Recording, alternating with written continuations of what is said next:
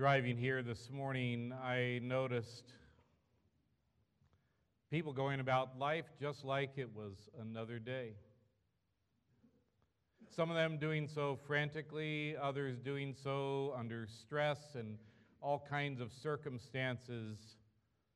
All the while, we are here, and thousands and millions throughout our nation and the world who are gathering in joy and in celebration because he is risen.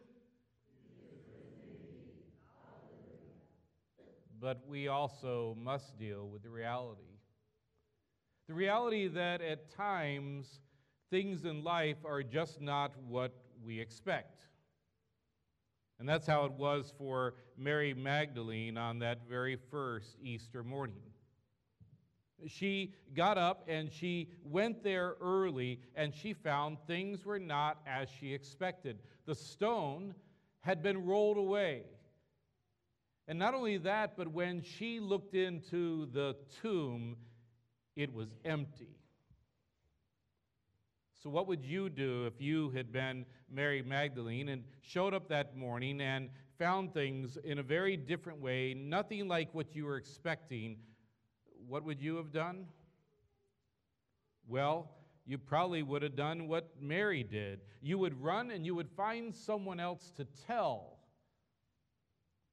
See, Mary's mission of coming that morning and tending to, in a sense, the last rites of preparing Jesus' body in love, they were derailed by an empty tomb that things were not as they were expected. I know that in my life, when I experience unexpected circumstances, some change in plans, some unexpected loss, some new experience, my anxiety level seemingly goes up. And often, what I do is I look for someone to tell. It may be my wife Martha, it may be someone else that I know I can trust and I can go to. For Mary, she concluded that someone took Jesus' body and she ran off to tell the others. So it says in our text that Peter and the disciple whom Jesus loved, and most of the biblical scholars would say that this is the Apostle John. They got up and they basically had a foot race to get to the tomb to see for themselves. John got there first, but he hesitated. And you know how that is, because so, sometimes when you're running into these circumstances, you're, you're not sure what it's really going to look like. I mean, even at that point, is he wondering, you know, is it going to smell? I just don't know if I want to go in. And then Peter, he gets there second, but Peter, he goes right in. And then John, the other disciple who reached the tomb first, went in, and our text says he saw and he believed. Now, notice what it doesn't say that they wondered who stole the body or who moved him. No, by this recorded response, we're beginning to get clues that something other than Jesus' body stolen has occurred. The disciples then returned to where they were staying, and as they did, it seems it says that they did not understand the scriptures that Jesus must rise from the dead. And you know what that's like, right? Someone kind of tells you what's going to happen, but you've not experienced it before. And so, even though you've been told, you just don't know what really you're going to experience. They leave, but Mary stayed behind.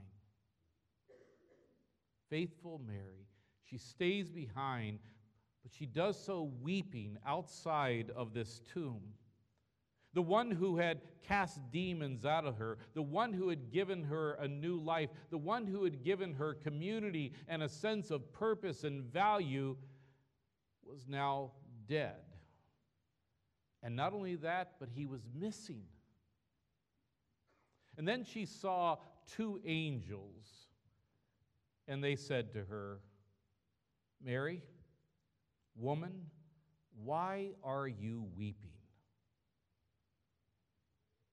I find it interesting, if not insightful, that her response was not one of fear, was not even of surprise, but they have taken away my Lord, and I do not know where they laid him. My sense is that the resurrection was nowhere really on Mary's radar. She just wants to do her faithful work of loving and caring for the body of her Lord. But she can't because things aren't as she expected. And that's when Jesus shows up, but Mary doesn't recognize him. It says that she assumes he's the gardener. Now, I wonder what led her to believe that. Did he have uh, dirt under his fingernails like me yesterday weeding the garden? You know, did he maybe wear some kind of attire that somehow made it look like he was a gardener? By the way, the Gospel of John is the only one that records that this tomb that Jesus was laid in was in a garden. It seems to make sense that Mary would then think he was a gardener because of the place and the area. Jesus shows up, but I got to tell you, talking about this garden, thinking of gardens, it makes me think of new life. How appropriate that the body of Jesus was buried in a garden. When I think of gardens, I think of bountiful fruit, I think of vegetables, I think of magnificent flowers, I think of absolute incredible beauty. And then my mind, as I read this text and did so again yesterday, as I read it, it takes me back to the book of Genesis, to the Garden of Eden, where our God created everything good where there was that tree of life. And yet, because of sin, we were barred from that tree of life. But in the resurrection of Jesus, we have a new creation story. God is doing a new thing in the resurrection that will restore people's hope and bring joy to all. On the tree of the cross, God conquered death once for all, for you, for me. On the tree of the cross, a new tree of life is given. Jesus burst out of the ground like a seed that has sprouted. He burst like wheat that has died but comes to life again and multiplies. Well, Jesus then asked Mary two questions Woman, why are you weeping? Who is it that you are looking for? Mary responds, still with death and loss in her mind. She came expecting to find a body, but instead she finds what she thinks is a dead end. And then Jesus calls her by name. He calls her by name Mary.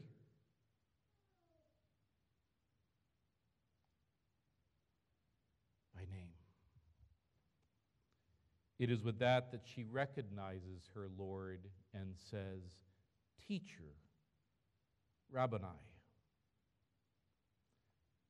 Can you imagine what Mary would have done? I can. It's like seeing a long lost family member you haven't seen in a while, someone you love, someone maybe you thought somehow you had lost and never see again, and she wanted to hold on to him. She wanted to cling to him. But he tells her, No, not yet. He says, Go and tell the brothers about his coming. And her message to the disciples is this I have seen the Lord. For Mary, in encountering Jesus in the garden, she moves from grief to hope. She moves from a sense of loss to belonging and purpose.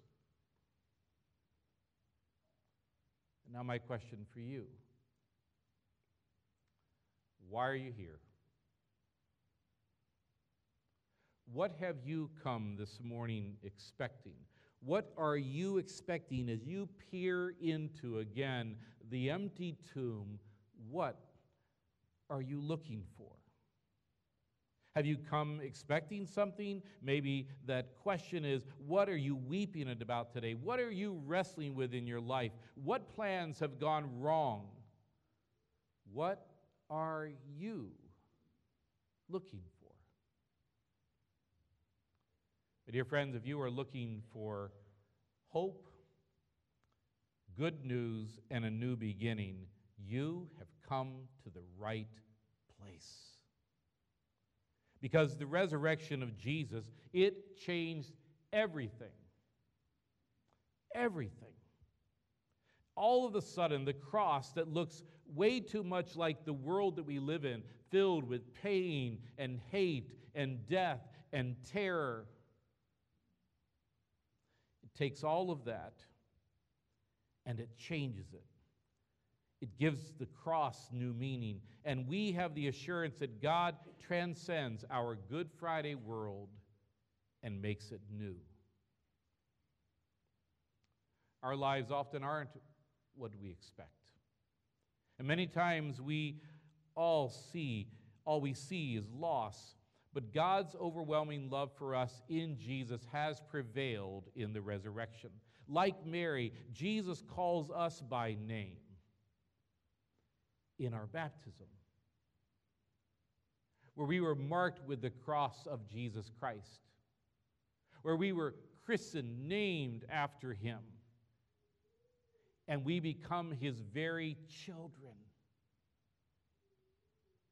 Know this He knows you and calls you by name.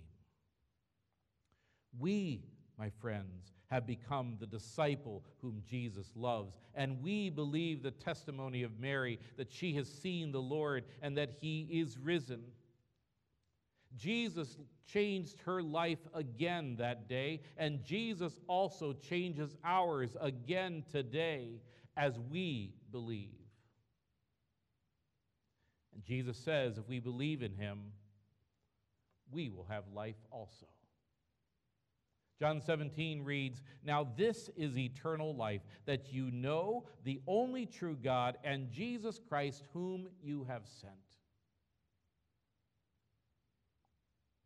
That is eternal life. To know Him and to believe in Him as our Lord and Savior. So, no matter what gets you down or what robs you of your joy, remember what happened in the garden on that first day of the week and remember He did it for you and for me. What did He do? God's word through Paul in our reading today says He defeated Satan and his plan. It says he did it for you. It says that death has been swallowed up in victory, and he did that for you. And the sting of sin has been destroyed forever, and he did that for you. All three, sin, death, and Satan, have been destroyed, and he did it for you. Yes, my friends, he did it for you. Many of you have been journeying with us over the past uh, six weeks as we were doing a sermon series on the case for Christ. Based upon the true life story and the book, along with the movie based on the book of Lee Strobel's life. Lee Strobel was a investigative reporter for the Chicago Tribune. He was an atheist. And in the early 1980s, his wife, also an atheist, came to faith in Jesus. Lee set out to do what he did professionally. He set out to do an investigation, but to disprove the teachings of the Christian faith, to disprove the resurrection, and in his mind, to rescue his wife from that which had gotten hold of her. He researched, he met with experts around the world, he read the Bible probably better than many of us sitting here today. And ultimately, he said this The evidence is overwhelming. It's harder to not believe than to believe.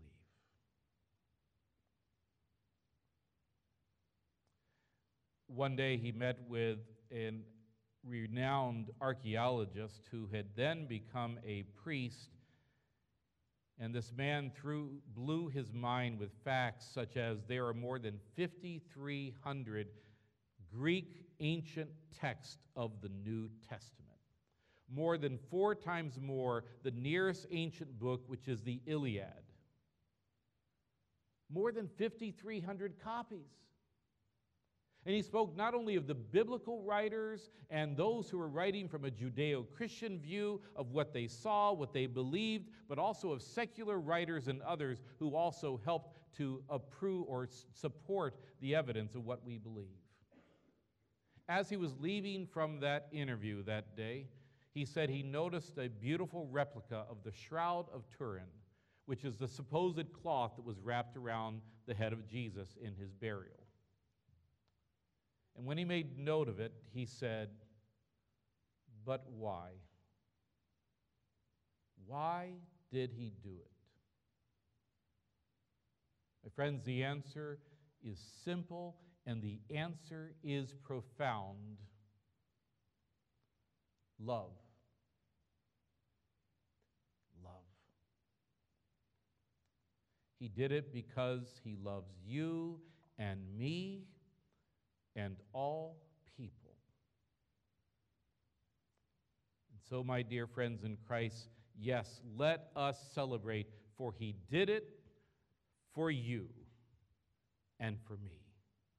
He is risen.